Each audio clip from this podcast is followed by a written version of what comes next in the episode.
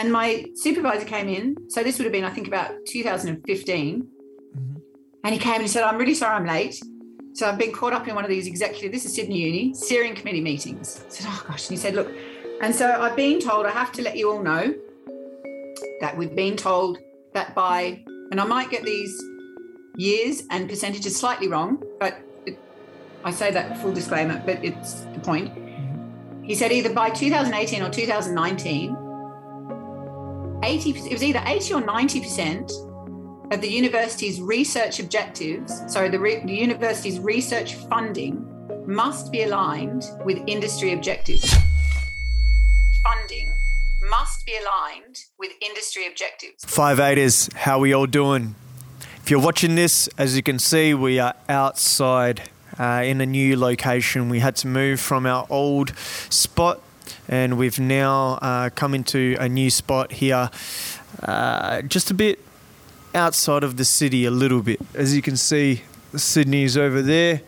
Uh, hopefully, people can't see where I am, but yeah, we're we're out here, man. We had to move out of that spot because, as some of you may know, the asphyxiated unit. Um, we had about fifty police officers surround our place, seize some of our equipment, and we're we're winning in court. That's that's the positive. So we've won a couple of uh, hearings. So uh, our bail has been lifted, and we've been able to change a few other bails as well. So it's all good, but we needed to get out of that place. So this will be the last episode that you see with this particular aesthetic that's in the old studio, and we're getting new equipment now to move into the new studio. If you're listening to this, uh, you're probably hearing a different microphone. It's uh, we got the reporter's microphone out, the directional uh, outdoors reporting microphone. So maybe a little different for the intro, but we're here. I'm very excited about this next guest. Her name is Ros Nealon-Cook. She's a psychologist that put out a viral video recently which questioned lockdowns and mental health and the entire situation of this pandemic in Australia. The upper governing body of psychologists and medical professionals has called her up to the board after this video, and this is why we didn't release it just yet. Now, her hearing has been done, and I'm sad to announce that she has lost her license. Which is horrible, horrible. She was just voicing her opinion and the damage that all of this is causing for mental health in Australia. In this video, we discuss her upbringing. We discuss psychology versus psychiatry. We discuss her situation. We also discuss July 24th, the major Sydney protest that took place. It's a great episode. She's a great person please support her. Her email and details will be at the end of this episode. I'll also put her video that uh, went viral at the end of the episode as well. And now a word from our sponsor. loanoptions.ai slash 58 loanoptions.ai slash 58 if you have a bunch of fines from all this time consolidate them go to them. They'll help you out. You put in your details and you say how much you want, say how much you'd like to pay, and their system will give you all the lending options. Now, they're not a normal lender that throws you away for some, you know, some third party. They just give you some results and then throw you away. They'll help you through the entire loan process to make sure that you get the loan. Those guys are absolutely amazing. I'm glad that I've partnered with a business that supports all people.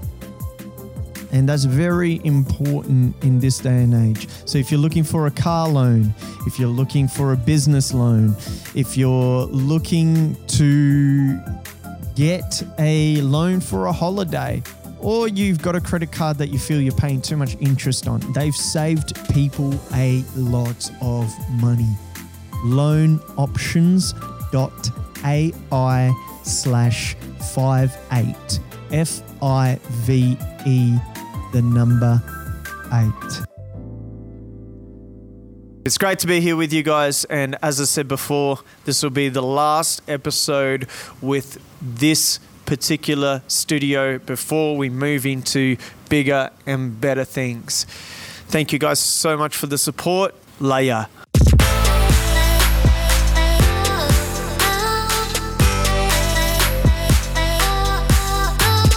Listening to episode 81 of the Five8 Take, Australia's podcast.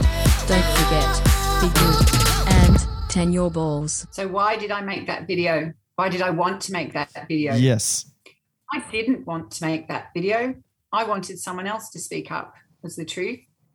Uh, I live in a in an area that's we had the bushfires. Do you remember those? They seem like a long time ago. I'm in the tourist area. I'm in the Blue Mountains, and we. I think the first time we got the call to sort of pull the kids out of school was October. So I think two, that was that 2019. Yeah. So that was the start of that bushfire season. It went on, and anyone who's listening to this in New South Wales, I think there were fires around the country, but certainly New South Wales, it's like six months. It was this extraordinary bushfire season. And so we up here, it wasn't like the South Coast where we lost hundreds of homes, but there were certainly many, many homes lost. Uh, what, but what the big thing that happened was that the, the whole tourism sort of collapsed, and and that's the income of the whole economy. Yeah. And so that went on all the way through the summer holidays. and I don't know if you remember, we were all wearing those gas masks, weren't we? Not gas masks, those P24 or something or other. Mm. And then those fires were put out. I can't remember the exact dates, but it was before school went back, I believe, by these extraordinary storms, these rains, like these massive rains. And up here, we had two of the biggest, well, I mean, there's many, but two enormous tourist attractions destroyed um, the Charles Darwin Walk and the Leura Cascades by these Yeah. storms. It was just extraordinary. So not only the fires, and then these storms came in, and so the whole kind of community, and I mean the South Coast, all these other parts who had the same thing, we could barely believe what was happening, and then someone starts talking about this thing called coronavirus. Mhm. I was like, what? And I remember someone saying, oh, so all the because those big cruise liners that come in, and we know what happened with the cruise liners, when they come into these ports, apparently there's like these these huge sort of schools of buses, these double decker buses that meet them every time, and and you can choose one of four tours, and they just go all around these places. So the Blue Mountains is one of the top ones. So we get these floods of these double decker buses; they're everywhere, bringing all these tourists off the cruise ships, and suddenly they couldn't come anymore. So after having lost all the business over the summer, now that was gone. And I remember being so sort of upset on behalf of the community. I mean, it didn't affect my work, but saying, don't people realize, you know, you can't do this? We've been smashed. And now Mhm. th- this, this we're going to lose this tourism as well because in my mind i thought we were talking about you know swine flu and i'm not saying swine flu wasn't bad or any of those other ones but i had no idea none of us had any idea did we what this Nah. coronavirus or covid i'm not sure what the correct terminology is these days different people call it different things um, was going to mean for our community and then before i can't even remember when we went into lockdown last year do you, when did this when did they was it march april anyway Uh, yeah, I, think, it was. March, March time. it was march Yeah. it was march okay so here's the here's the thing i have a daughter who has a highly compromised immune system. We didn't know what it was. She's she was having these unknown anaphylaxis and the doctors couldn't find the reason and and it was this really terrifying thing. Um we've since found out it's mold but that's at the time last year we didn't know. Yeah. so she's, yeah, it's quite a common thing, unfortunately. But anyway, so when at the time, at the start of coronavirus, they were saying, don't worry, this isn't a problem for anyone other than, you know, the elderly and the immune compromised, Mhm. right? So I, after having spent, I suppose, five years at that time as this hyper vigilant mother looking after this very sick child, micromanaging everything because we didn't know what was making her allergic Yeah. when they said immune compromised, I was terrified. So I pulled her out of school before any child, before they closed the schools. I had her we, we we had to go to shops, and I said we're going to do this huge shop. I had her wearing rubber gloves and the P the thingo mask, Mm. the the P twenty four, whatever that we've been wearing during the fires. And I remember she was so embarrassed. And we were walking around Woolies or wherever, and she's like, "Mom, everyone's looking at us," and they were, because there we were, run, you know, running around um, with her in these gloves and this mask, um, because I was terrified Yeah. for her. And then what happened? Then we started homeschooling. I, I have some friends that homeschooling's actually been a beautiful experience for. Uh, for those who are listening who have a very strong-willed child, it's that wasn't so easy. Um, I have a lot of family and, and friends in London, and one of they were already homeschooling ahead of us, and I was sort of speaking to them saying, "What can we do? This is this is destroying our relationship." And they were saying, "No, no, we've now realized you're not trying to homeschool a full curriculum just just bring it right down and focus on sort of relationship and i think now we're two years into homeschooling the schools know that and they've really you know they're just doing the, the essentials. Mm. anyway so we did that and then again the timeline it's so much has happened since then. I i spoke to her doctor functional medicine doctor and said when can i get a vaccine? When's this vaccine going to be out? Because i wanted to get it vaccinated i was terrified. Yeah. so oh, it's going to be you know a year at least. But she said to me look don't worry. She said actually the stress of the, the what you're going through with the homeschooling because i was saying to her this is really not going well um, and I know this. I, I mean, this is sort of how I got into functional medicine. Is that the, the stress actually is one of the worst things for the immune system? Yes. Yeah. Yeah. Whatever you do, you want to be looking after your stress levels. One hundred percent. So she said, I would send her back to school. I would, and so I, you know, the poor little thing went red raw with all of these hand sanitizery things, and and um, if I ever saw, you know, the way kids just, I mean, we all do a bit, but if she, if ever I saw her nibbling a nail or something, I was like, oh, what are you doing? Um, but she she went back to school, and then of course, you know, homeschooling things started. Um, there were times because interestingly, where we are, there's never really been any COVID up here.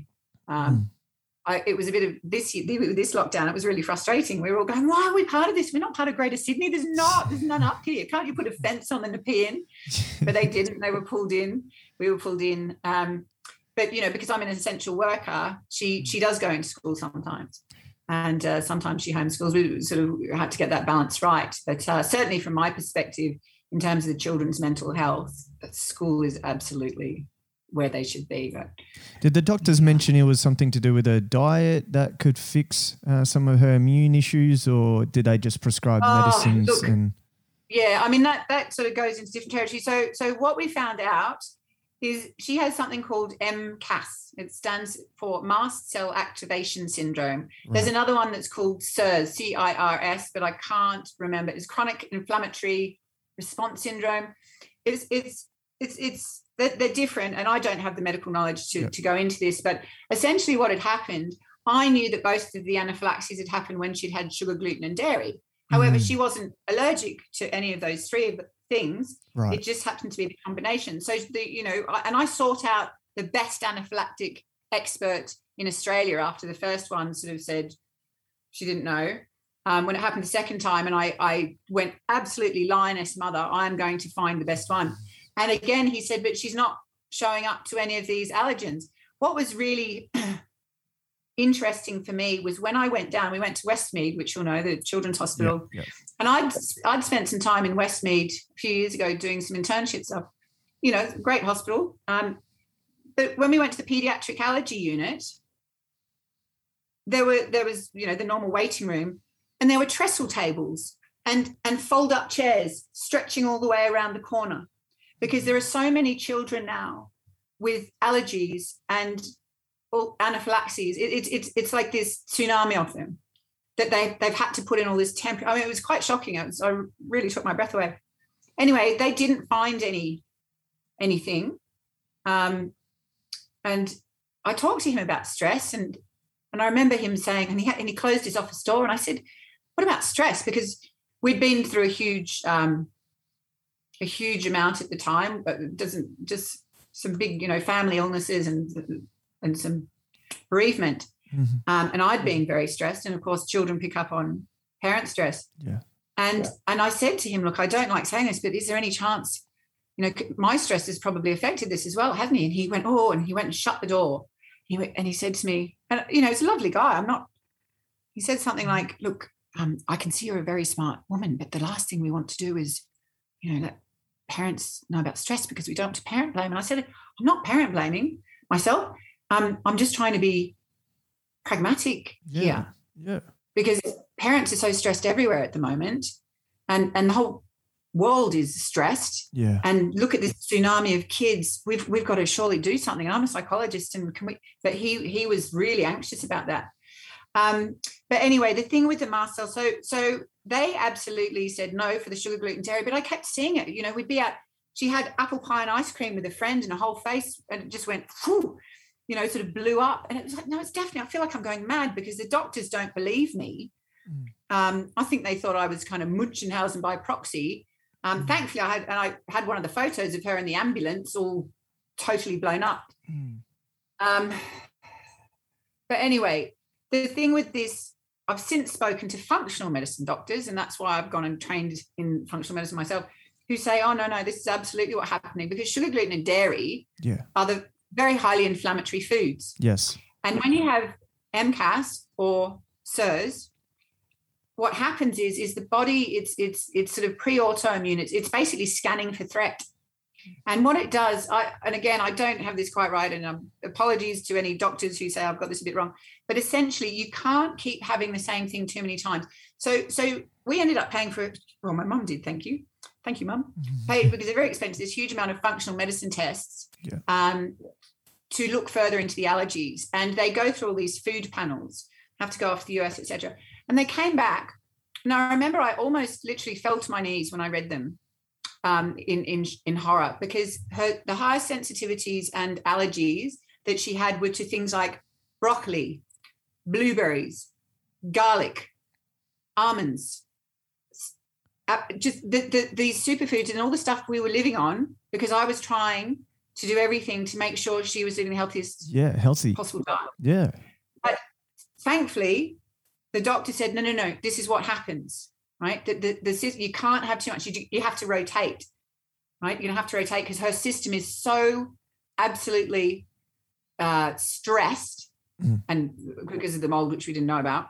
Um, it is, it, it's sort of reacting to everything.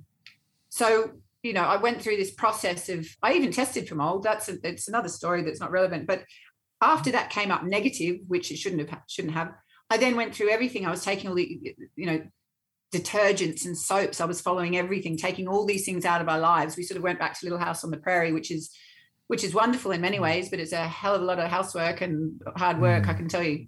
But I came up with a new acronym for MCAS. So instead of mast cells, what is it? Mast cell activation syndrome. I renamed it modern crap affecting sensitives. and that's what it is. That's what it is. It's all these industrial chemicals, and you know, we, we're living in this world. I think, and I really got that from studying functional medicine. People have no idea. We have, you know, smelly things that we spray around. We have things that we put in our toilet so that it doesn't smell when we flush it. We put chemicals on everything. Mm. Chemicals on everything. We put glyphosate on all of it, everything. Very true. Yeah. And we've been so, you know, I, I love science. I, I absolutely love science, and we've come up with some awesome things. But we have not taken care. We have not used the precautionary principle. We are blasting this stuff out there with no, with nowhere near enough due diligence on on harm. There's none. It's, it's it's really really problematic, and I believe that's why, well, that's a big part of why there's so many kids down in those allergy wards.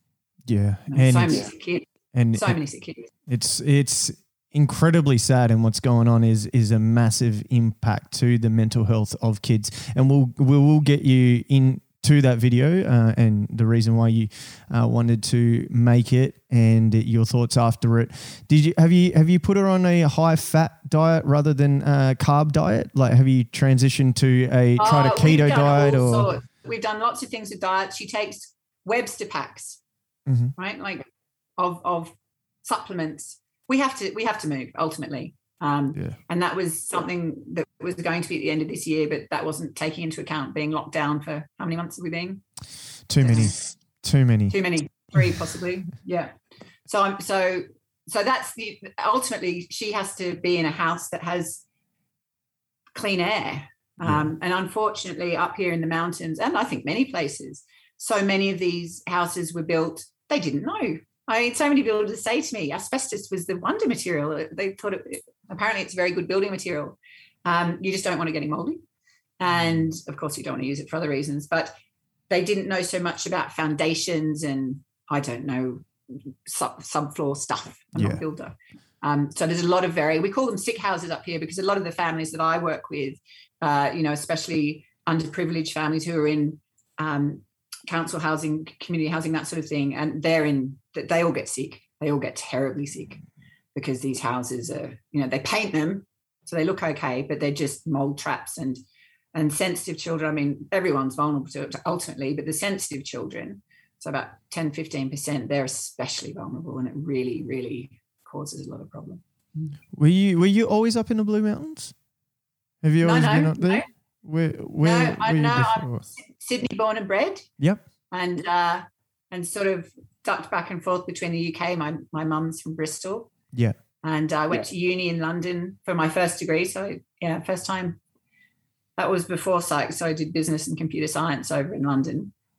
I was over there for 12 years, something like that. Mm. And um, and then I came back and I did psych at Sydney Uni. Yeah.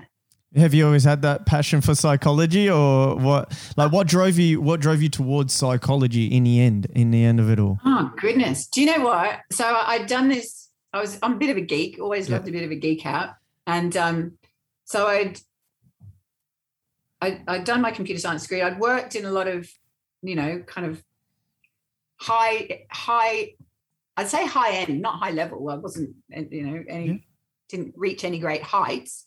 Um, no, I did fine, but I mean, I was working for like luxury goods companies, and I worked for, um, how do I say this collectively without naming name?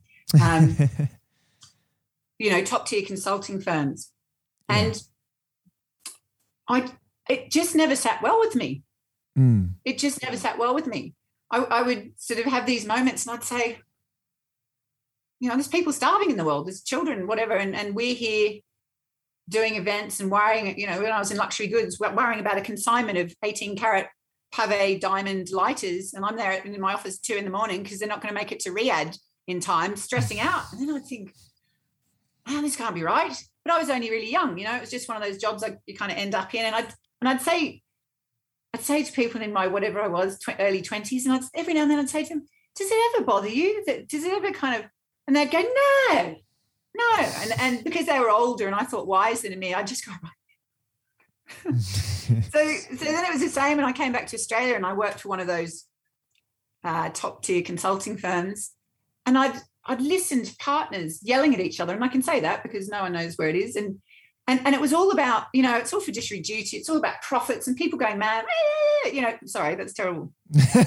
Um, and these people who are supposedly the top of our tree, yeah. right? Earning vast amounts of money. And it was all about efficiency and growth.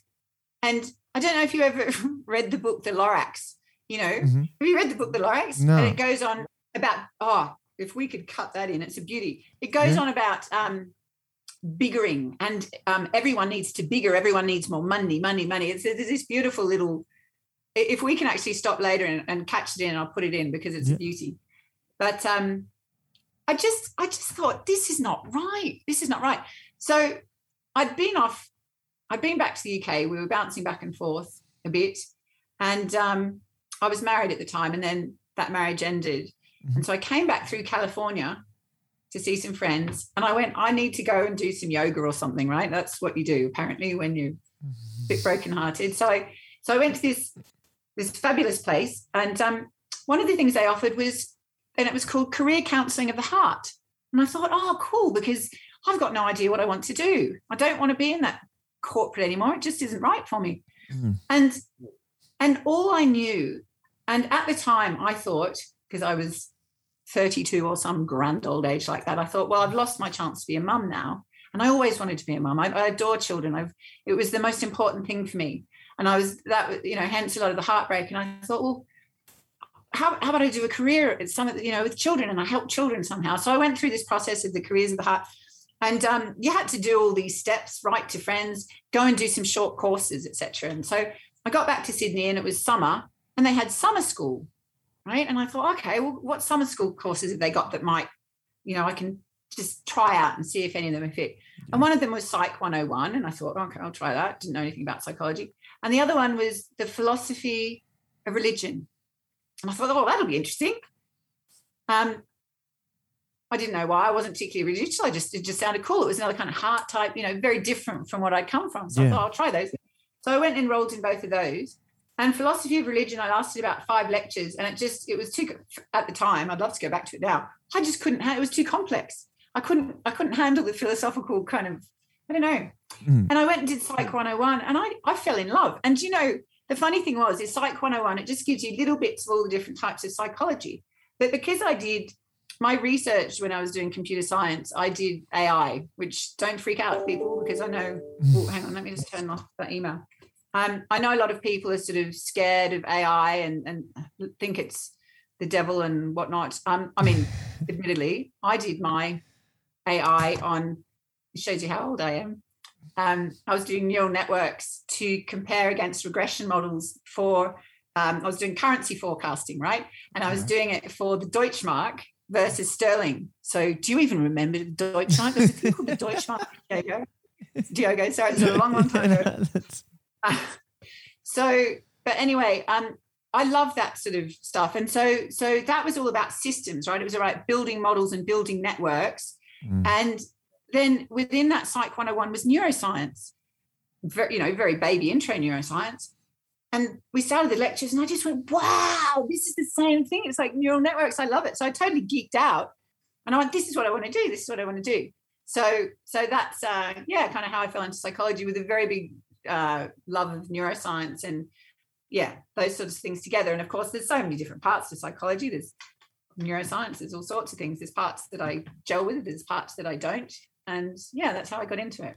Yeah, I really, I really respect the field of psychology way more than I do um, psychiatry.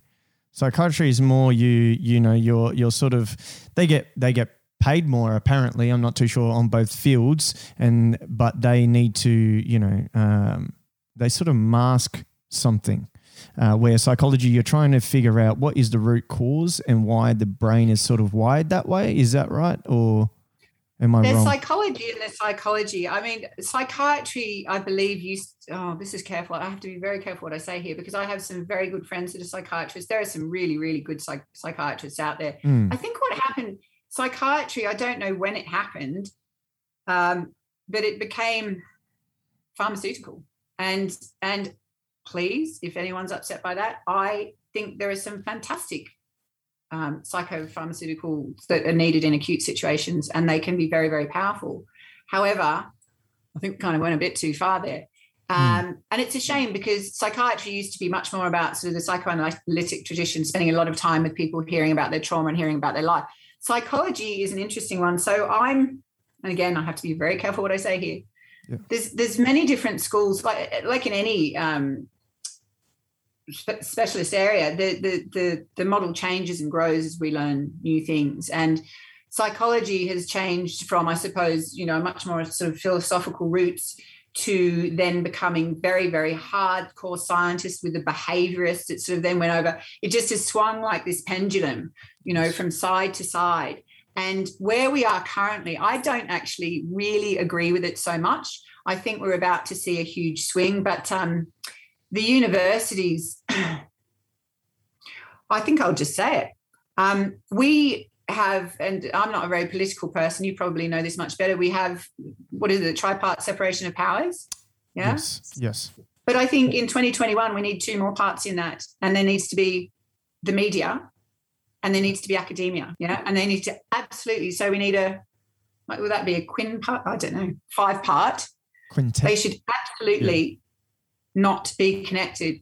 I agree with that. I definitely Academia. agree with that. Academia, which to me should be absolutely free and the sort of bastion of intellectual debate and learning and making mistakes, because it's good to make mistakes.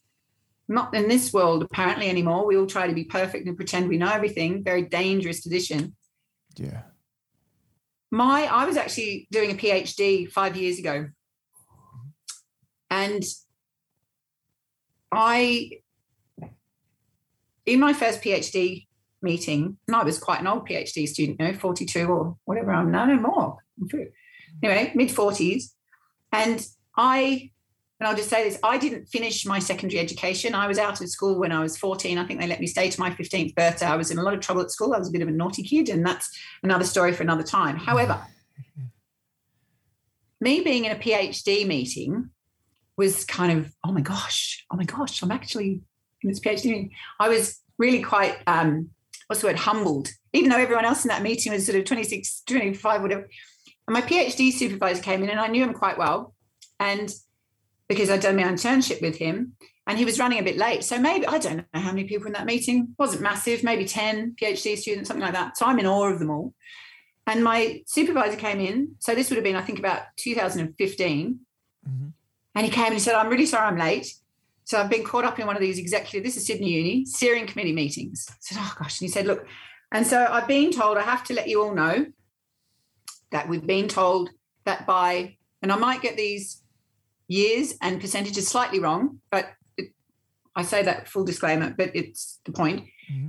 He said either by 2018 or 2019, 80 it was either 80 or 90 percent of the university's research objectives sorry, the, re, the university's research funding must be aligned with industry objectives that's incredible that they actually wanted to l- align with corporate essentially corporate agenda right and uh, corporate agenda also has an agenda in politics they serve a lot of money into politics so it's bringing it all quite it's intertwined. Intertwined. And I don't even know if they want when you said they wanted to. Who I, I don't I don't know who where these decisions all come from. Yeah. But I sat there and I waited for someone to say, What? Mm. And I thought, because I again I was quite anxious and I was just waiting. No one said anything. And so then he started talking about something else, and I sort of went, "Excuse me, did you just say, and I wasn't angry because I, I thought I can't actually believe it. I'm hearing. Did you just say that corporate objectives, we the funding is all going to be tied up with that? And he said, Yeah, I know it's pretty bad, isn't it? And I went, Pretty bad. That's that's horrid. I can't even I'm I'm losing my language now because I was so shocked. And so then the all these other PhD students were kind of going, Yeah, it's pretty bad, isn't it? And I thought And this is what happened actually with my getting into this whole thing here. Why? And I just think, well, it must be me. I'm just being dramatic because no one else is really that bothered. And what? I even uh, that after that, and I remember going and meeting some friends and telling them and saying, "Is that to me? That just sounds. I, I can barely even get wrap my head around that as a concept." And and a few of them went, "Yeah, that's pretty bad. Yeah, it's pretty bad." But here we are, how six years later. Mm.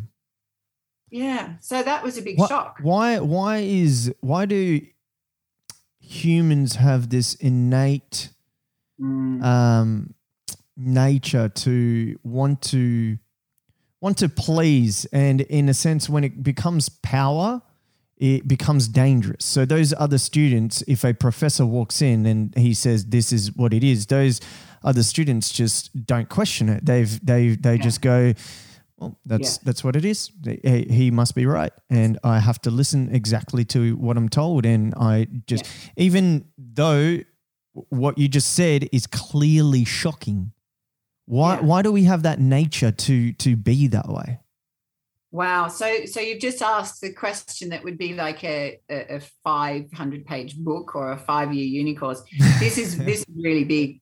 Um, so the, I would say there are two main differences, yeah. but we really could talk about this for hours. Yeah. First, there is a genetic difference. There is about 10 to 15% of the population that are genetically highly sensitive, highly plastic. We call it differential susceptibility. There's various genes, dopamine transporter, serotonin transporter genes, it doesn't matter. Mm. But those 10 to 15% are the are the folk like me, like you in the discussions we've had, who, if we see, for example, a cat being kicked on the side of the road, we would cross the road. We can't watch injustice without speaking up. Yes. That being said, it also depends very much on the environment you grew up in.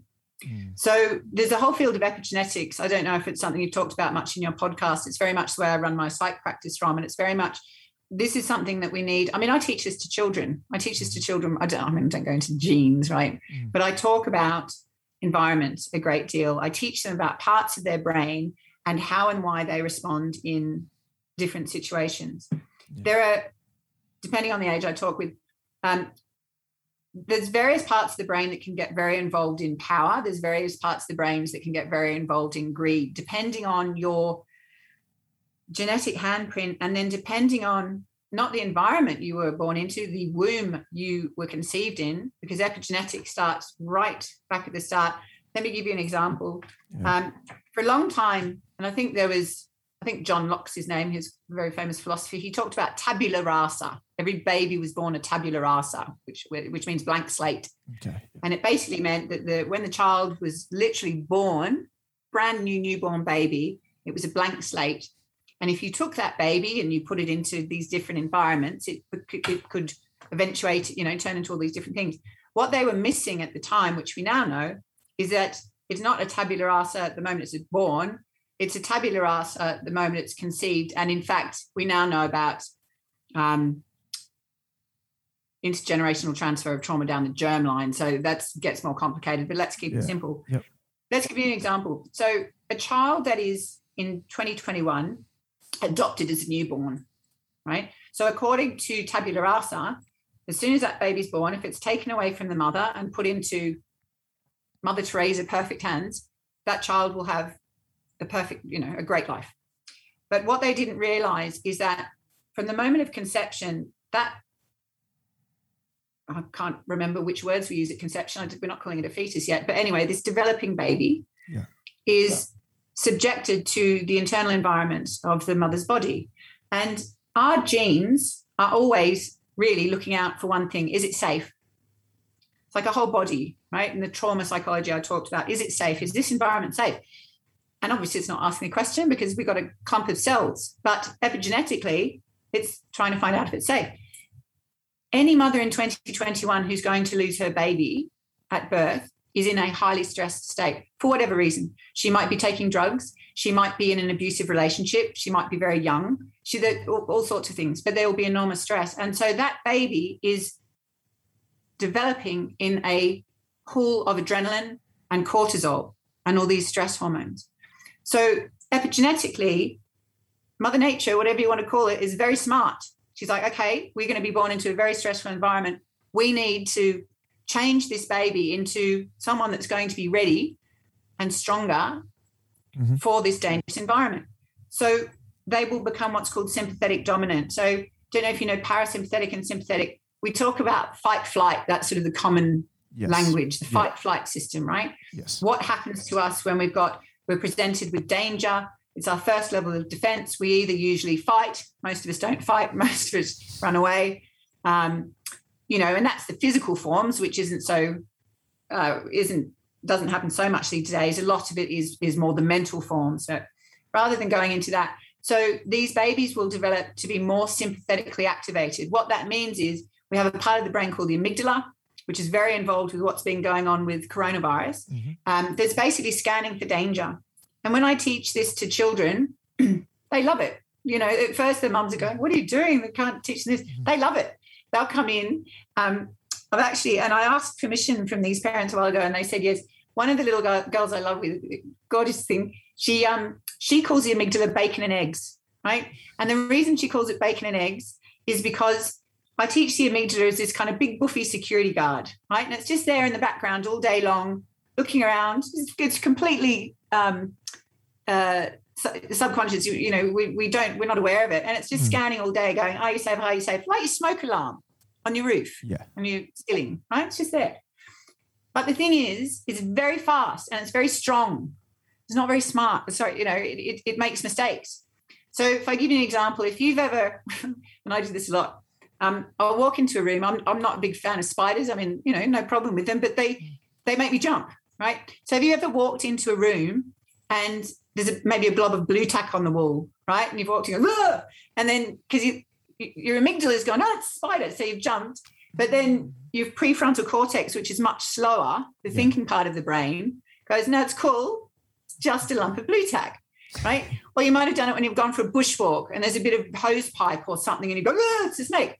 And then you, but your prefrontal cortex, which is this really smart part that we think is, you know, the seat of humanity and we're so clever, it's much slower. It's mm. 200 times slower.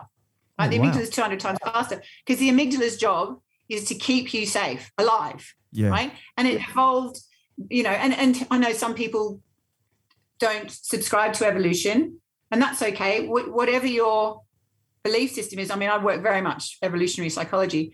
It's that even if it was created, and that's that's fine, however you look at it, but you've got this part of the brain that is very big, very strong, and it um, it's trying to keep you alive, and it's much faster than all of this part. And so she calls it bacon and eggs because when I told her about it, and I've got big posters, I make it lots of fun, they love it.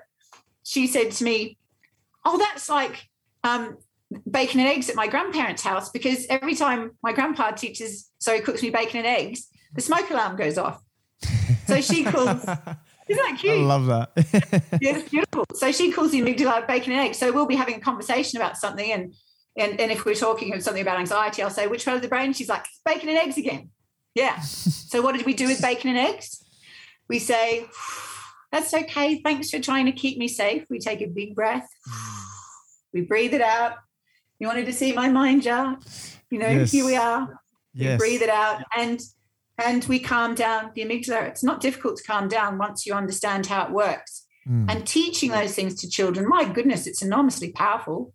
Mm. makes the parents love it too because it's just understanding how you work takes away so much of the you know so many parents come in.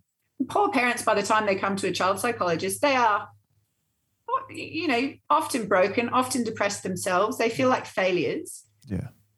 and and they shouldn't they shouldn't. And and so hearing a bit more about how the brain works they usually say it's the most powerful thing for them because it means oh so i'm i'm not this terrible parent. It's like no no one's a terrible parent. Mm. No people are there's so much pressure on parents these days and i i really believe that all parents love their children. And if you see a parent even going back to those mothers that we've talked about who who might lose their babies i mean what a tragedy. What an absolute tragedy. Definitely. people parent less than optimally because they don't have enough support. It's the only reason. And is the it, only reason. is it this so it's essentially these societal pressures and Mm-hmm. that would eventually um, trigger those items in the brain for people to be okay not a problem okay uh, I'll, I'll agree with that as a professor walking Oh, sorry. What are you talking about now? You've jumped back to coronavirus. no no no as the professor coming in uh, to those kids uh, in the classroom and then you know you didn't agree Oh, I and beg then, your pardon. the- sorry. Yes. we- then the other kids As the as those kids, yeah. Look, and and and a lot of children. I think it's actually the education system. I I oh, you're going you're going to get me in trouble here, Diogo. I'm sort of talking against everything. The, the education system in around the world is not a Australian thing. Um, we've ended up with this system that is very vertical. We teach data, we teach to the test, we teach to NAPLAN, we teach to to get in as much data as possible. Very sadly, in this country, we don't respect our teachers. They are made to do this ridiculous amount of, I can't even remember what it's called, paperwork and all this proof of everything's okay. Whereas if I think South Korea and Finland, I heard a few years ago, um, this fabulous, uh, anyway, I just read about it. Mhm. Um, and, and it was saying, so two of the top performing countries in the school, in the, sorry, in the countries in the world. And this article, this book was about why South, I'm pretty sure South Korea and Finland, what they have in common. And what they have in common is that in order to be allowed to teach, you have to be educated to a postgraduate level. And you are a respected member of society. You're you're like a doctor or whatever. Teaching is the most noble is a bit of uh, flouncy word, but it is. I mean, It is. it's such a noble profession. And so because they're educated so well, they don't get questioned. I mean, I'm not saying they can do whatever they want, but they don't have to jump all through these hoops of, of showing that they're meeting these kind of KPIs and blah, blah, blah, that all the teachers in Australia and I believe England and America and so much the rest of the world, they're burning out. And I don't think people understand quite how hard teachers work. Everyone's like, oh, you got these big holidays. No, no, no, no, no. I know some absolutely amazing teachers and they work so hard. And the system that works here just doesn't support them. Um, I really believe we need to have respect for our teachers, stop micromanaging them, and and bring in critical thinking. Yes. Right? Children need to learn to question. But the top site graduates would be headhunted by the gambling companies, Mm. right? So the gaming slot machine companies, um, the advertising companies, yeah, the marketing companies, Yes. because the top psychologists can figure out how can you get one more percent out of that person that's stuck in front of that pokey, completely addicted. Yeah. How can you keep them there a little bit longer? And it was the gaming, you know, and it was the advertising and the marketing companies. I don't even need to go into why. How can we make people feel, you know, bad enough about themselves that, that just need that new shiny shampoo or that new spot cream or that whatever? Mm. How can we get, you know, the perfect family and that? I, I'm not going to talk companies, but Mhm. it- you know, that was the thing. And I remember when I found that out, and I felt dirty.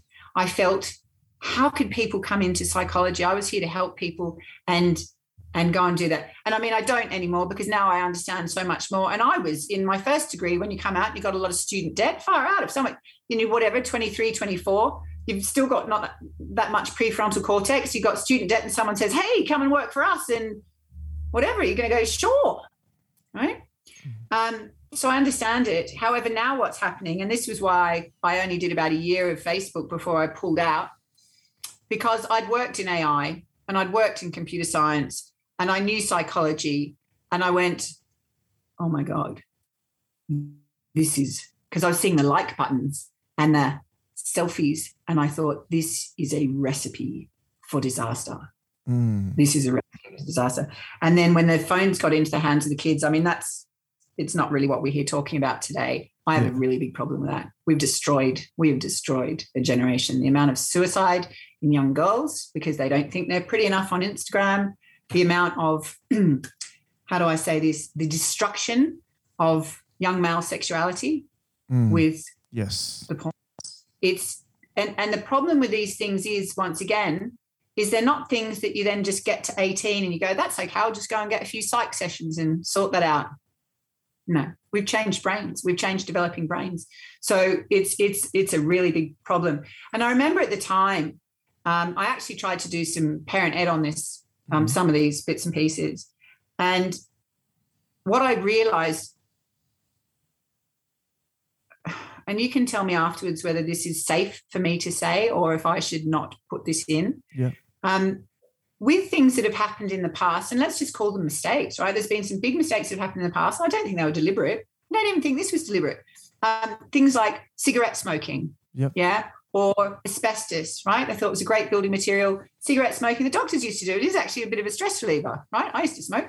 Um, I'm not saying don't start smoking, but the point was is with each of those ones, they ended up becoming these kind of behemoth uh, businesses, right? Yeah. So when the whole we realized smoking lung cancer, etc., or asbestos, I can't remember the name of the what is it, meso thingo. Anyway, but the, both of these things were causing huge health problems. Same with glyphosate at the moment now, because that's sort of we're still pretending that's not happening. Oh, yes, it is. Um, the the you know these huge teams of solicitors and whatnot would get involved and with smoking eventually right the doctors don't smoke anymore with asbestos okay we eventually got there the same thing will happen with glyphosate the problem with the mobile phones is it's not one industry if you look at technology and you look at like the vertical and horizontal supply chain involved in both of them it's ginormous Yes. it's ginormous. So we're currently living in this point in history where the entire population, and it's gotten far worse with all these lockdowns, is like this Mm. all day Very long. true. The kids, the, and they don't realize. Do you know? I went to the park the other day, and this lady won't know who I was because I, you know, I was just walking up to the shop, and there's a little playground at the end of the road. And there was this gorgeous little three year old. It was one of the first beautiful spring days, and she was playing on the play equipment. And her mother, and it's not against the mother, right? Because everyone's doing it. Um, she was sitting under the tree, under a tree, on her phone, smiling at her phone. I don't know what she was looking at, reading. Maybe she was talking to someone. And her delightful, that three or four, that beautiful magical age, which is gone like that. Any parents know. And she was kind of and her mum just was down her phone. And I was trying to, in my head, I was trying to say, play with your daughter. Look at your daughter. She's not going to be that way for, for long. Yes. Anyway, off I went. I went up to the shops and I came back down 25 minutes later. And that mum was still under the tree on her phone, looking, she was beaming at the phone. And up above her in the tree was her daughter swinging around. And again, and I just, I didn't call out. I mean, you can't, well, maybe I should. And I was just trying to will her, please look at your beautiful little girl. Mm. She's going to be a teenager soon and, and, and it'll, it'll be gone. Please. Um, but that's where we are right now. And it's, it's a, te- it, it's, oh, I lose language again. That it's so destructive on so many levels. And the worst part is, is that having worked in corporate, I know that the people that program them are again, they're probably in their mid twenties. So, so they're out of uni, they're in Silicon Valley, and it's all about KPIs and bonuses, right? And we just, if you get, you know how it all works, right? Yeah, yeah, Business. yeah. And so they are programmed, the phones, to be as addictive as possible. If anyone here's had a Candy Crush addiction, they'll know what I'm talking about. It's not because there's anything wrong with you. It's Mm. that that you've been deliberately targeted. And I don't even say it's like they're deliberately targeted. Yeah, that's going to make them addicted to Candy Crush. No, they just want to make money. They're not. They're not thinking about you. They just want their new Porsche, which they'll get if they get a certain amount of, you know, I don't know, know all the words. You know, Yeah. Um, And- and, so really we're in, and then we've got the whole fiduciary duty thing. So we've just got all of this business that is just churning, and there is not one skerrick. I mean, people are now coming in and say, "Oh, well, look, we'll have a screen time. What is it, screen time thing or something?" And because they're getting a bit hounded now, because now we know how many children are dying and the and the whatnot. So, oh, I didn't I take out that name. I didn't say that. Mm. Phone manufacturers, Yes. right? Please take that out. Mhm. I'm requesting that. I'll go back. So, you know, the various phone manufacturers and people are now starting to get some pressure on them. And and again, I don't think the it's not like saying all these people are bad. I don't believe in bad people. I believe people with their corporate hats on can do very bad things as a corporation. But I, I like to think, call me naive, but I like to think that most humans are good. I'm on that notion as well. I believe 90% of people are good because there's, what, 7 billion of us? If we weren't, majority of us good. Wow. I go for more than 90%. I go for more than 90%. And whatever percentage, because, you know, the thing is it's trauma, right? So the ones who are, we've got psychopaths, of course. Psychopathy is a very real thing and it's out there and there's particular genes and, uh, and, and that go with that. We've got personality disorders, we've got narcissistic personality disorders, kind of all in the press at the moment.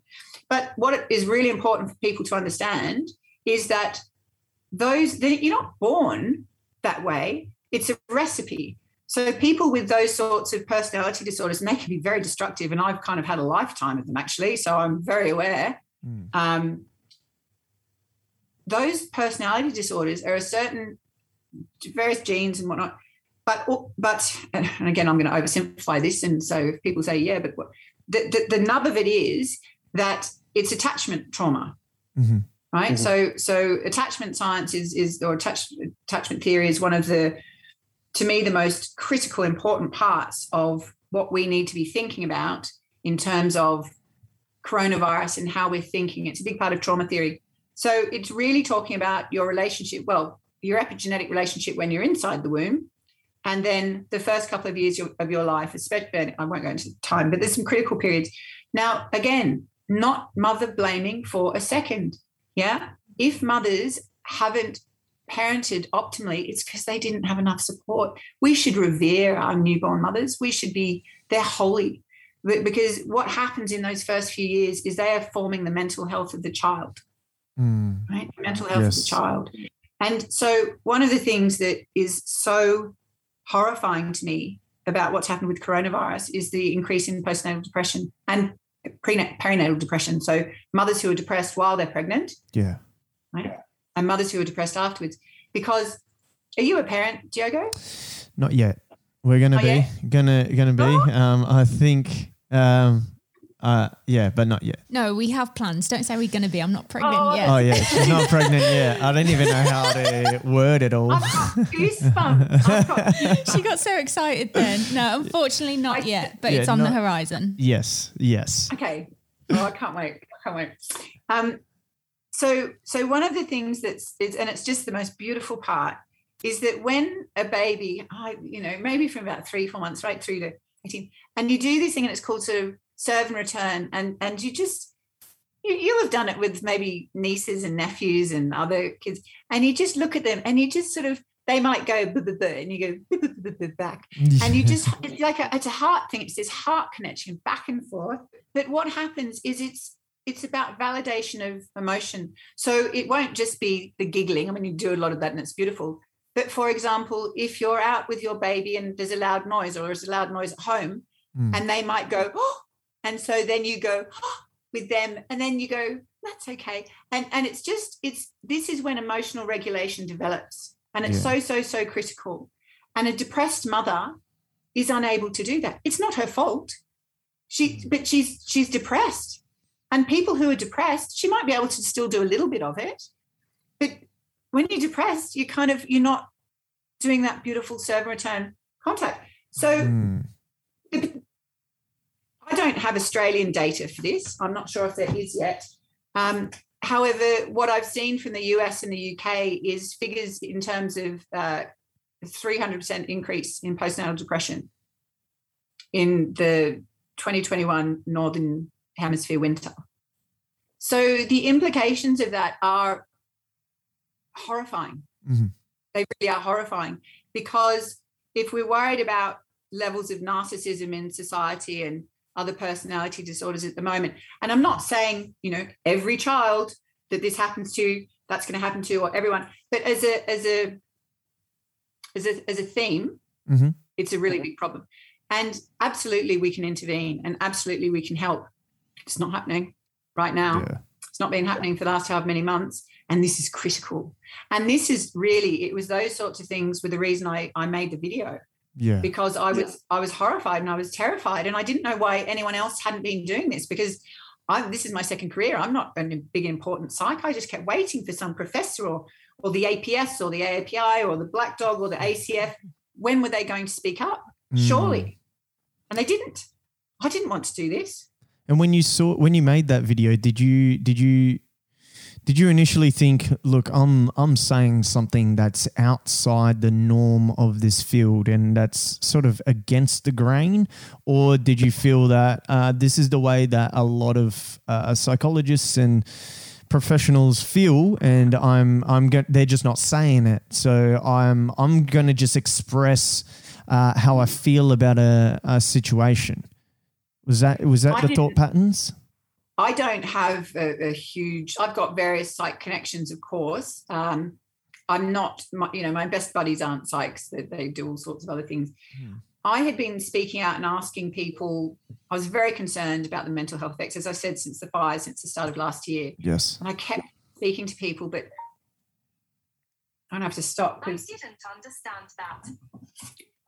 my phone here What's happening over is- there? oh look everything's hacked. Everything's been hacked. Um so it just does weird things. Right. oh yeah. Oh yeah. It's just quite incredible. So it just all of a sudden my phone's been sitting there. It's just yeah anyway look i don't even bother anymore. I tell you what i've got an it degree. If this was 25 years ago i'd be out slaying. But unfortunately because it's 25 years old it's like i'm playing with duplo and these people are playing with lego technics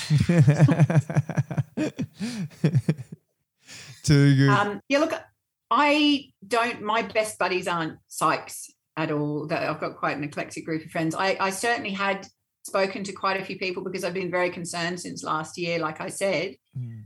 and a lot of people would agree, uh, but they'd usually say yes, but this this virus is so bad, we just have to kind of take the hit.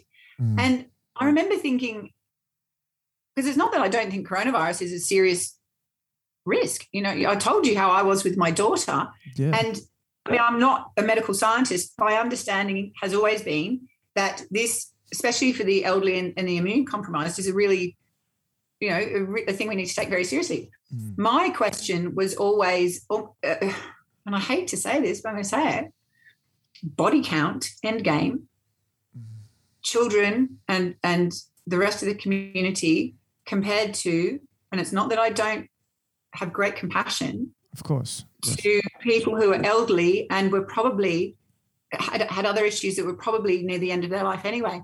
And I'm not saying even with that that we just say, no, we need to take care of them. Yeah, We need to take care of them definitely. as a community. So I, what actually there were two, there were a couple of things right that were that sort of pushed me to the edge to do it. Um, one of them was that in um, the start of this lockdown, whenever it was three months ago, one of my well my supervisor is an addiction specialist in California. He's just about to retire. You know, he's been doing this for years. Very very smart wise man. And so during the the uh, and the reason I have an addiction specialist interesting is because ADHD and whatnot, the sensitives that I work with are kind of the the, the kids who, if not helped, end up on the addiction Yes, uh, yes. Pathway. production line. Yeah, So our work is very similar in terms of working. Brilliant guy. Um, anyway, so during the Northern Hemisphere winter, he'd oh he was just collapsing under the stress because you know he does so many groups and he works in so many different addiction centres and it, it, it, the, the here we go I get stuttery because it's just so emotional. Um, the the overdose rate had tripled. Um, the the number of new folk coming into addiction was huge. I mean, who hasn't sat there with net, you know, with pizza and beer watching Netflix, right? But that's just a little bit. Um, the, you know, we're talking about really serious yeah. drugs. Um, but you know, one of the saddest parts for me was him telling me about the returning addicts. And I don't know if you know much about addiction, but you know, for people who say they call it recovery. So if you say not been drinking for 20 years, you'd say you've been in recovery for 20 years, or if you've not been taking cocaine for 20 years, you've been in recovery for 20 years. And they hold that so dear to them. Yeah, You know, I'm 20 years in recovery. It's a really big thing.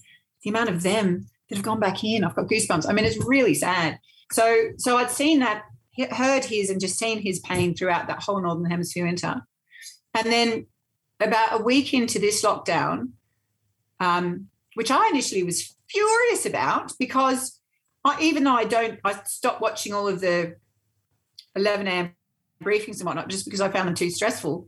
Um, and I, I stopped even looking at the media because I thought I kept thinking it doesn't make sense to me. And I thought, well, maybe my maths just isn't good enough because there's much smarter people than me. I really thought that dealing with this.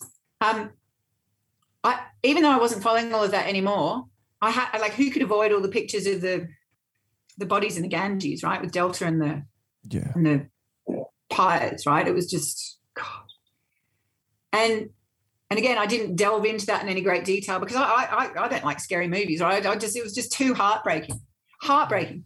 And um, but I did know, you know, I'd sort of seen enough headlines at Woolies and whatnot. Delta super contagious, da da da da, and um, and and so when that first hit Australia, and they were saying, oh, well, we'll just do a little bit of a lockdown over here and a bit of a lockdown over here, and and I, I was furious. I think a lot of us were. And I had friends from around the world. I had a friend from Perth actually, because over there they did boom, right, bam, hard lockdown yeah, with the little I knew about didn't think I understood about all the lockdown things, I knew that lock us down, lock us down, please, you know, quick. Otherwise, we're going to be in this for months. How did I know that and they not know that when I don't know very much about it?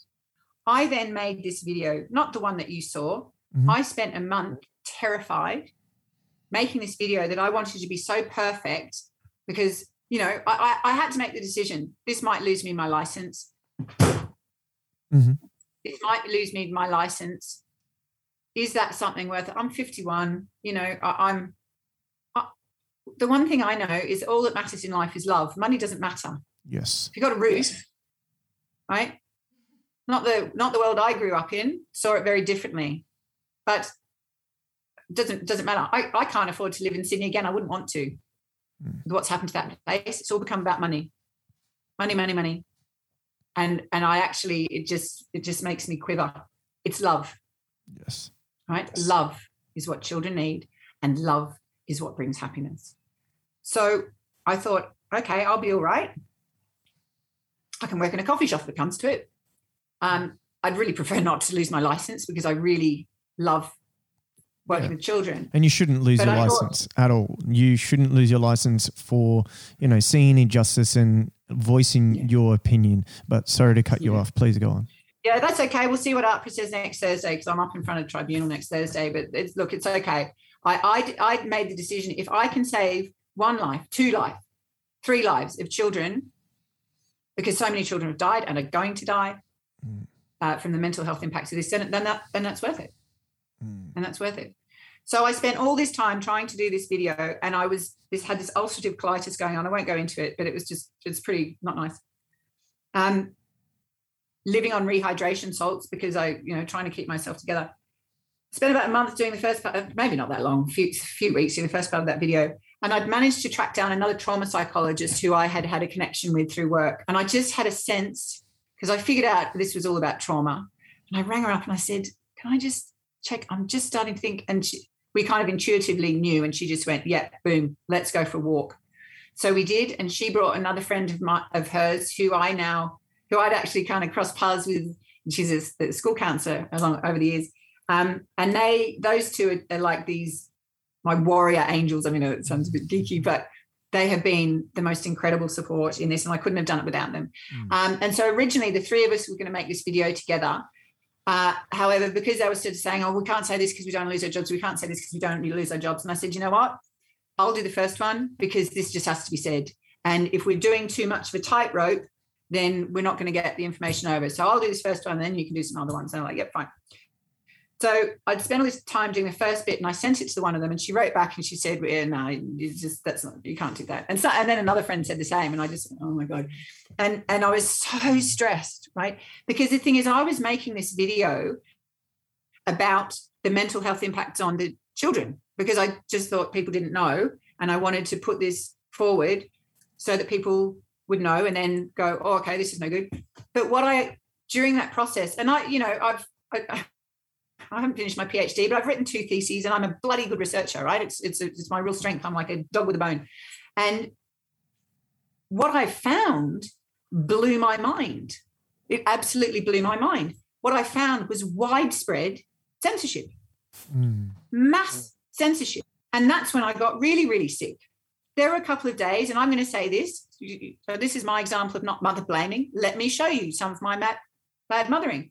I spent about three days where I barely got out of bed and used the TV as a babysitter, which I hate because I was in on these different computers in such existential crisis that this could actually be happening that I couldn't properly take care. I mean, you know, I I, I made meals and stuff, right? It wasn't, but really, it was. It's not my fault. The way that you wanted to. Yeah, Yeah, yeah, I get but you. I was so blown away by what I was seeing. And this thing had been planned around the world for six months. Yeah. And it was millions of people. Yeah. I, I don't know. There's one, it's not, is a rally the right word? Protest? I don't know. Um, anyway, millions of people around the world. And Sydney was one of the places. And as with most things, international rallies, Sydney goes first, well, probably Auckland and then Sydney, and then, you know, the rest of the world comes next day. So I had footage. I had my two laptops side by side, and I had footage on one of 40 or 50,000 people walking through Sydney, parents with strollers, grandparents, smiling, happy, loving people. Mm-hmm. And then next to it, mainstream media. And the comparison, I don't, I, I don't know if you're aware of this, you probably are. Um, an article's coming up saying something like 3,500 buffheads or, you know, uh, 3,500 selfish people that are going to cause this super spreader event and photos of, you know, I, I, I guess, I, sorry, I shouldn't laugh. At, at, at most of these kind of events, there's always going to be, because there's there's young men. There's always hot-headed young men, right? And and they're kind of there, uh, and the police there are, and, and showing them this footage of this as though it was this big thug event, right? There was this this photo of this poor man saying he punched a police horse, Mm. right?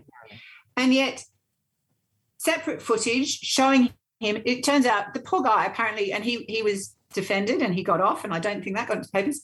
Um, show, he's apparently some I don't know if he's vegan or you know animal loving sort of thing.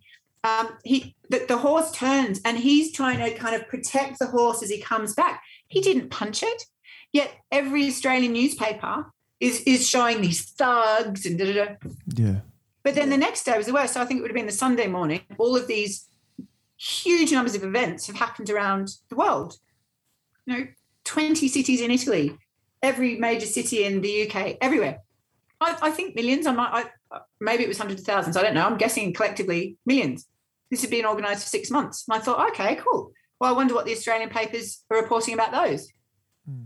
So I went to the Australian papers and what do you think they were reporting about those? They didn't exist. They didn't exist. And I did. And I, I and I sat there and I mean, I thought, am I having some sort of psychotic episode? Am I in a, I really did, right? I'm psychologically trained. And I thought, am I just because I cannot believe this. I Yeah. can't believe this can be happening. There must be a rational explanation. So I actually tried to activate who are the smartest people I know that I can send some of this to? Because it wasn't just that. Then I was, I'd found all of these censored, really highly credentialed scientists, professors of epidemiology at Oxford and Princeton, Harvard, and and you know, professors of I don't know what the right words are, but like vaccine science and you know, these these just gun hmm. medical people who are saying bullshit. Am I allowed to say bullshit? Yeah, this is fine. and they don't say that, okay.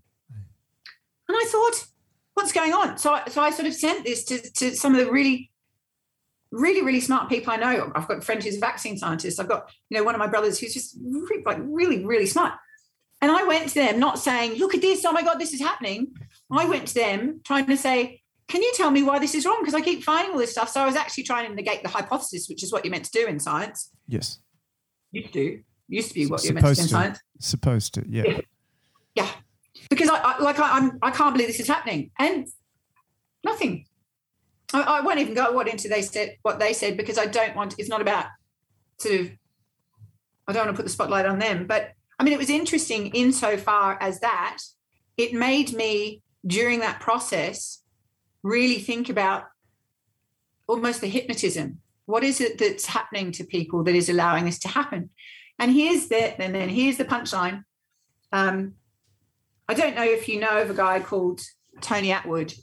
He's he's not in this space. It's just the, it's just the example of what happened. He's a very very famous English uh, doctor. Of his specialty is autism, Mhm. and so he did an Australian story about a year ago. And he, you know, he's this gun. I mean, I've done so many of his training. Seems like a lovely, lovely guy. All that autism, does in his whole career. And he tells the story of his, I think, 25 year old son and how his son had to go to jail and get into all sorts of trouble. And I'm not saying anything out, he did an Australian story on this, you can look it up. Um, before he, as the world expert of autism, realized that his son had Asperger's. Okay. Now, the reason I make that point, and I'm not Tony Attwood, I'm not anyone as famous or clever as that. The point is, is that my work has always been about childhood trauma. And, it's what I teach, right, to, to the families I work with. But I didn't realize, you know, it took me a while to realize, oh my gosh, it's trauma. That's why everyone, because I couldn't understand. And then, you know, when I did realize, it's like, well, how have we got these two camps? How have we got this? I'm a lefty intellectual, which is where I used to sit, by the way, and look down my mm-hmm. nose at what I thought were the, you know, the righty. Yeah. It's like, what, what did she call? What did what did Hillary Clinton say? What was she like, the unwashed or something? And I don't even know if she's left or right. Sorry, I don't really follow. But the point being that arrogance, Yes. that ego, Yes. right? Going, oh, you cretins. But here was the crazy part was that if you were over here and you even asked one little question, like, yeah, but hang on, this doesn't make sense. You're like, you're a crazy anti-vaxxer, conspiracy theorist, cabal, blood wizard, I don't even know, from the fringes. Everything that they label. Yeah. Very clever. Mm. I don't know if it's very clever, but very strong, very powerful. And so I, I don't know if I, if I if you want me to talk about what I talk about in the um in the video as to how that works. It's how or or, Yeah. or can- not. for the people that haven't watched the video, uh, what were the key points that you wanted to get across to everyone? And what was the reciprocation of that video? Obviously, after putting out that video, you've got Yeah. now got to go to the AHPRA board uh, regarding that Yes. the video. Um, so, what was what was the points that for those that haven't heard yet? What was the points that you wanted to get across? Okay. So I think the main point I wanted to get across was I wanted to help people understand why we've become so divided as a, as a society because it's one of the things that everyone's really noticed that we used to be sort of so much more tolerant and and there was there might have been uh, i suppose a left and a right of politics and let me be clear this is not a left and right issue even though that's how it's being portrayed. But there was this middle ground and we Mm. used to be able to debate and talk and rationally and sometimes things would get heated but there was always a middle ground. I wanted to explain to people why we ended up in this two you know very sort of hard camps. And what occurred to me was that it was all based in trauma psychology. And i think the really important thing for people to understand depending on where your listeners are certainly in australia and most of the western world we live in this extremely unusual time in history where there hasn't been major threat on home soil right? And of course september 11 happened and whatnot. But on the whole for the most of us bad things are happening out there in other parts of the world but we've been safe at home. Mm. and that's really unusual. I mean if you think about my i mean my english heritage you just have war after war after war after war after plague after it was there was just always something going on. And so what that meant is is that our psychology has changed. It's very different. And i think we're living and i was living in absolutely this bubble of where this you know evolved australia and wherever and all that stuff was history all that Mm. Crazy stuff those wars and stuff was history or they're in developing countries. Never happened here. And it gave us a real false sense of security. And the way trauma psychology works I, I, I sort of talk about wartime psychology and i talk to my mum about this a lot because she was born during world war ii in 1943 in bristol which was bombed. Actually wasn't born in bristol because everyone had to be moved out of mm. bristol. But the point was was that there was this meme and it was keep calm and carry on. And Yeah. I, I personally believe you, you we all know that one, right? Mm. That the British went way too far with it, but it makes sense historically because they'd had really, you know, Boer wars and world wars, and it was just constant. Um, but they understood that if you have a, a threat, a major threat, that you need to be focused and calm in order to best deal with it. And so the way the trauma sort of psychology works is, is if there's a threat, and this is evolutionary psychology, or you know, we, we don't have to go down that path. It doesn't matter. It works the same way. But if there is a, a threat, an immediate threat to you, and it could be a physical threat, a lion like you've got there coming towards me, or it could be a, a stress threat. It could be I have to give a performance in front of an audience, right? Something like that. Your body reacts in a in a very specific way. And what happens is we have well, there's three levels actually, but I'll just talk about the main one. It's called people know it as the fight flight system, right? We've all heard about it. And mm. what happens is is we have a part of the brain called the amygdala. All it wants to do is keep you alive. So it takes a ton of resources. It takes glucose and blood from the brain. It's in an instant. It's so mm. fast because you know it's trying to get you out of cars careening down the road or tigers coming to you and it takes a ton of energy and it sends it to your big motor muscles, right? Your big arm and your big thigh muscles, so that you can either fight Mhm. or you can run. Yeah. Right? You can get out of there really, really quickly. And what it does is it does that at the expense of various other body systems that it doesn't deem relevant to keeping you alive. So things like your digestion shuts down, Mm. right? Your um, but your prefrontal cortex here, the sort of the thinking part of the brain, it's dimmed down. It's much slower anyway, but Mm. it's dimmed down. And what that means is, and people will have noticed, they will have noticed they've had, you know, they're breathing more, uh, more shallow breathing, that their hearts beating faster. They might have had lots of tummy issues going on. I mean, certainly that's what happened to me. The digestive system is very sensitive to stress. And uh, the, the, it, it's, you're just not able to see the field. So, for example, if you are having a conversation with a friend, uh, a, a, a nice friendly debate about something or other, but you hold very different points of view, you will hopefully usually listen and they'll put their side up and you'll put their side up and you might you might get a bit heated, but if you're good friends, you'll hopefully have a nice calm debate and you will listen to each other.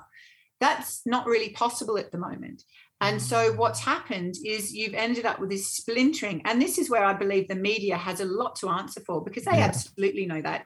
And all of their headlines has very specifically put us in these two camps. It's taken away any area in the middle where we can discuss. It's taken Yeah. away any scientific deba- debate. You are either a smart, rational um, person or you are a crazy anti-vaxxer. We've talked about this before. So mm.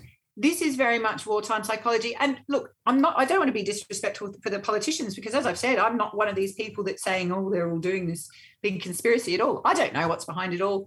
Um, I, I, that's other people's work. I'm here to, to help the children. But we have seen, you know, things like Brad Hazzard and what's her name, Kerry Chant, when they were put into some sort of tribunal themselves. Yes. And Brad- Brad Hazzard got very activated.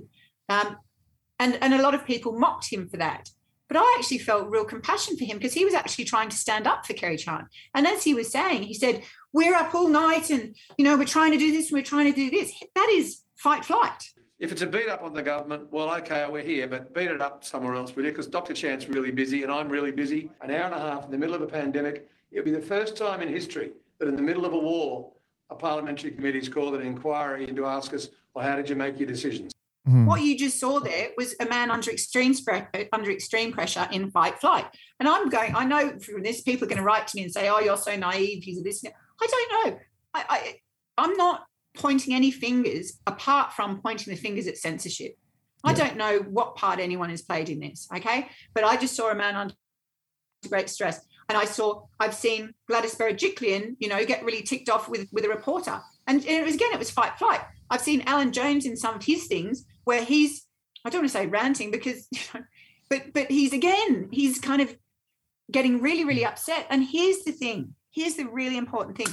When people are in fight flight, the very worst thing you can do is if you want to get them to listen to you is to yell at them or is to say it again and again or is to mock them because you just send them further into fight flight mm. they can't hear you so it's not that they don't agree with what you're saying they literally it's not they won't because people are saying why won't they listen on both sides why they just why and i've been in that frustration they can't because this wise part of the brain that can reflect and can consider different opinions is not available to them. And people will say, well, what do you mean it's not available? I'm still a professor of, I don't know, whatever. It's like, yes, because they're automatic procedures. That's a different part of the brain, right? You, you, you've developed that expertise and you have very strong neural structures around there, right? But anyone, and I say this in the video, anyone, I don't care if you are emeritus professor in astrophysics. I don't care if you're Stephen Hawkins, you know, rest his soul. Um, everyone is vulnerable to this. The only, actually, there's one group that's not, and I might get a little bit contentious here, but it's just true. It's just neuroscience, and you know, there's huge amounts of research on this. The people who are the least vulnerable to the amygdala are the long-term meditators. That's what, or, or, or people who pray. Any, any people with those long, long-term contemplative practices, and they've done huge amounts of research. Check out Richie Davidson, Yep. um, his work. They that's what it does, right? That's why I actually think you know all children should learn to to meditate, and everyone should because it, it strengthens the connections between the prefrontal cortex and the amygdala. That's what it does. I mean, I, you know, everyone might have all these other esoteric things it does. As a as a neuroscience is you know interested person, that's what that's what it does. It, it strengthens the connections. It's like a brake, right? Break between here and your amygdala, which is two little almond shaped things right inside, right in the of subcortical, subcortical areas. So yes, you you you can be the smartest person on the planet. Don't think you're not vulnerable, and be careful with ego because again, I talk about this in the video. For those who have science backgrounds or philosophy backgrounds, one of my favorite lectures at uni, it was one of those, you know, you have those lectures and there's a light bulb moment um, in what I thought was going to be a really boring subject, philosophy of science. We learned about Thomas Kuhn Mm. and his, do you, you learned him about, and paradigm change. Yeah. And it's really interesting. So his whole thing was that every time a new idea comes along in history, the incumbents, right? So the people, the the the academia or the philosophers who are there holding a position, they don't like it. They will fight and they will fight very often to the death. Was it Socrates or one of them who lost their life? You know, a few because they don't like the status quo being changed. Again, there's a genetic difference in there, but the vast majority, 85%, 90%, do not like to be told they're wrong, especially when they've dedicated their entire career to a field. So, for those people who are at the very top of the tree and who are there kind of going, oh, this is this crazy anti vaxxer woman, they wouldn't be listening to me anymore anyway. Um, but they're the most vulnerable because ego is sort of a direct block as well. It's another direct block to expansive awareness, to being able to consider new information. Mm-hmm. And for me, I've, I've always said, really, wisdom is about knowing your own fallibility, right? As soon as you think you know everything, get out, right? Check out your ego. You got it wrong. You got it wrong. 100%. Laugh at yourself. Yes. Laugh at yourself. Know your weak spots. Yeah. And have you have you what was the reaction that you received? the, the response has been extraordinary. I was really scared. I didn't know if the police were going to come and knock on the door. I was really frightened. I was very sick. I ended up in hospital. I think I've told you. Yeah. Um, and people said to me, "Be ready. You're going to get what's the word? Ogered, trolled, trolled. Trolled. Sorry, you're going to get Oh, trolled. oh, good. You get. I love that. I love it. I love it. Yes. so so I was I was just ready. Well, I wasn't ready. I was like, oh, um, I have had the biggest outpouring of love and unbelievable. The, Mm. the I don't even know thousands now of people that have written and written long, beautiful emails from psychologists, psychiatrists, doctors, barristers, and lawyers. They were the funny ones going, "Oh, great idea about the mandatory reporting. Why didn't we think of that?" It was classic. But saying, "Oh my God, I thought I was alone. I thought I was the only one." And the, and the saddest part for psychologists was hearing from so many of them that were already being taken through AHPRA. I've been going through disciplinary proceedings with AHPRA for 18, you know, for 12 months. Um, I've had two lawyers involved. They're saying I'm bringing discredit to our profession because I put one link up. And these poor people, and and let me just say, our psychologists at the moment are under siege. They're all, tra- I don't want to say they're all traumatized, but can you imagine how hard it is? Some of them working 15 hour days. They've actually had to bring in, we had it from APS last week, I think, saying that they're now they're creating a new Medicare item for intern psychologists because the waiting lists are so long and so many psychologists are burning out because of community mental health that they're bringing new Medicare code for intern psychologists, so they're not fully trained to to help Wow. because the, the system is buckling under the stress Mm. right? These psychologists please and this was one of the heartbreaking things. I also i mean a lot of these emails made me cry particularly the ones from students saying things like we were about to drop out because we were so disgusted that the psychologists didn't care. And it's ah we cared. We've, you know we've been it's just been impossible. Um so thankfully what we've done now is we've created a group and Yes. we're now it's it's just it's it's kind of growing exponentially now around the world we got really scuppered because we don't have the admin support. So if anyone wants to come and help um we're not getting paid yet. You know there's no this is just all voluntary but it's gosh it's the work of my heart that's for sure. And i'm not a money person actually. Gosh let me make, be clear of that.